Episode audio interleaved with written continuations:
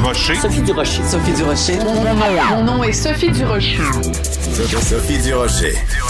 Des opinions éclairantes qui font la différence. Cube Radio.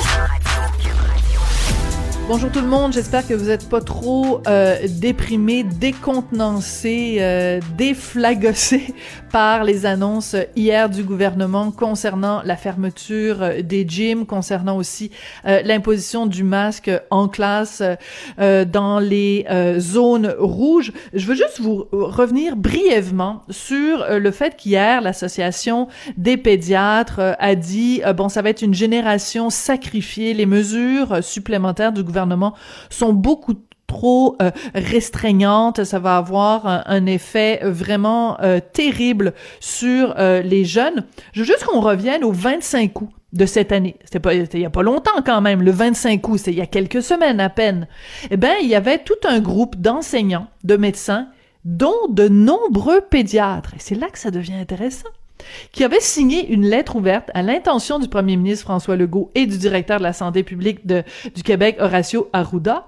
Et dans leur lettre, ils disaient qu'ils ne comprenaient pas pourquoi on ne rendait pas le masque obligatoire dans les classes.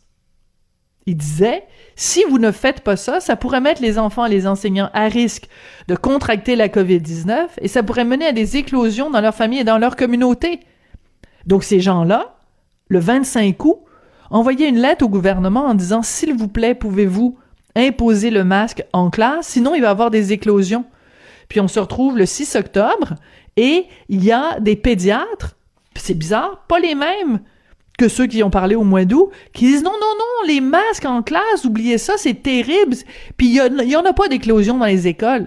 Alors, je veux juste dire, de quel pédiatre on parle? Ceux qui ont signé la lettre adressée au gouvernement au mois d'août? Ou ceux qui sont aux côtés de, Jean-François Chicoine et qui disent ça va être une génération sacrifiée. Avouez que c'est un peu difficile comme parent de savoir à qui on doit se fier. Vous vous souvenez de l'émission à la télé avant qui s'intitulait Qui dit vrai?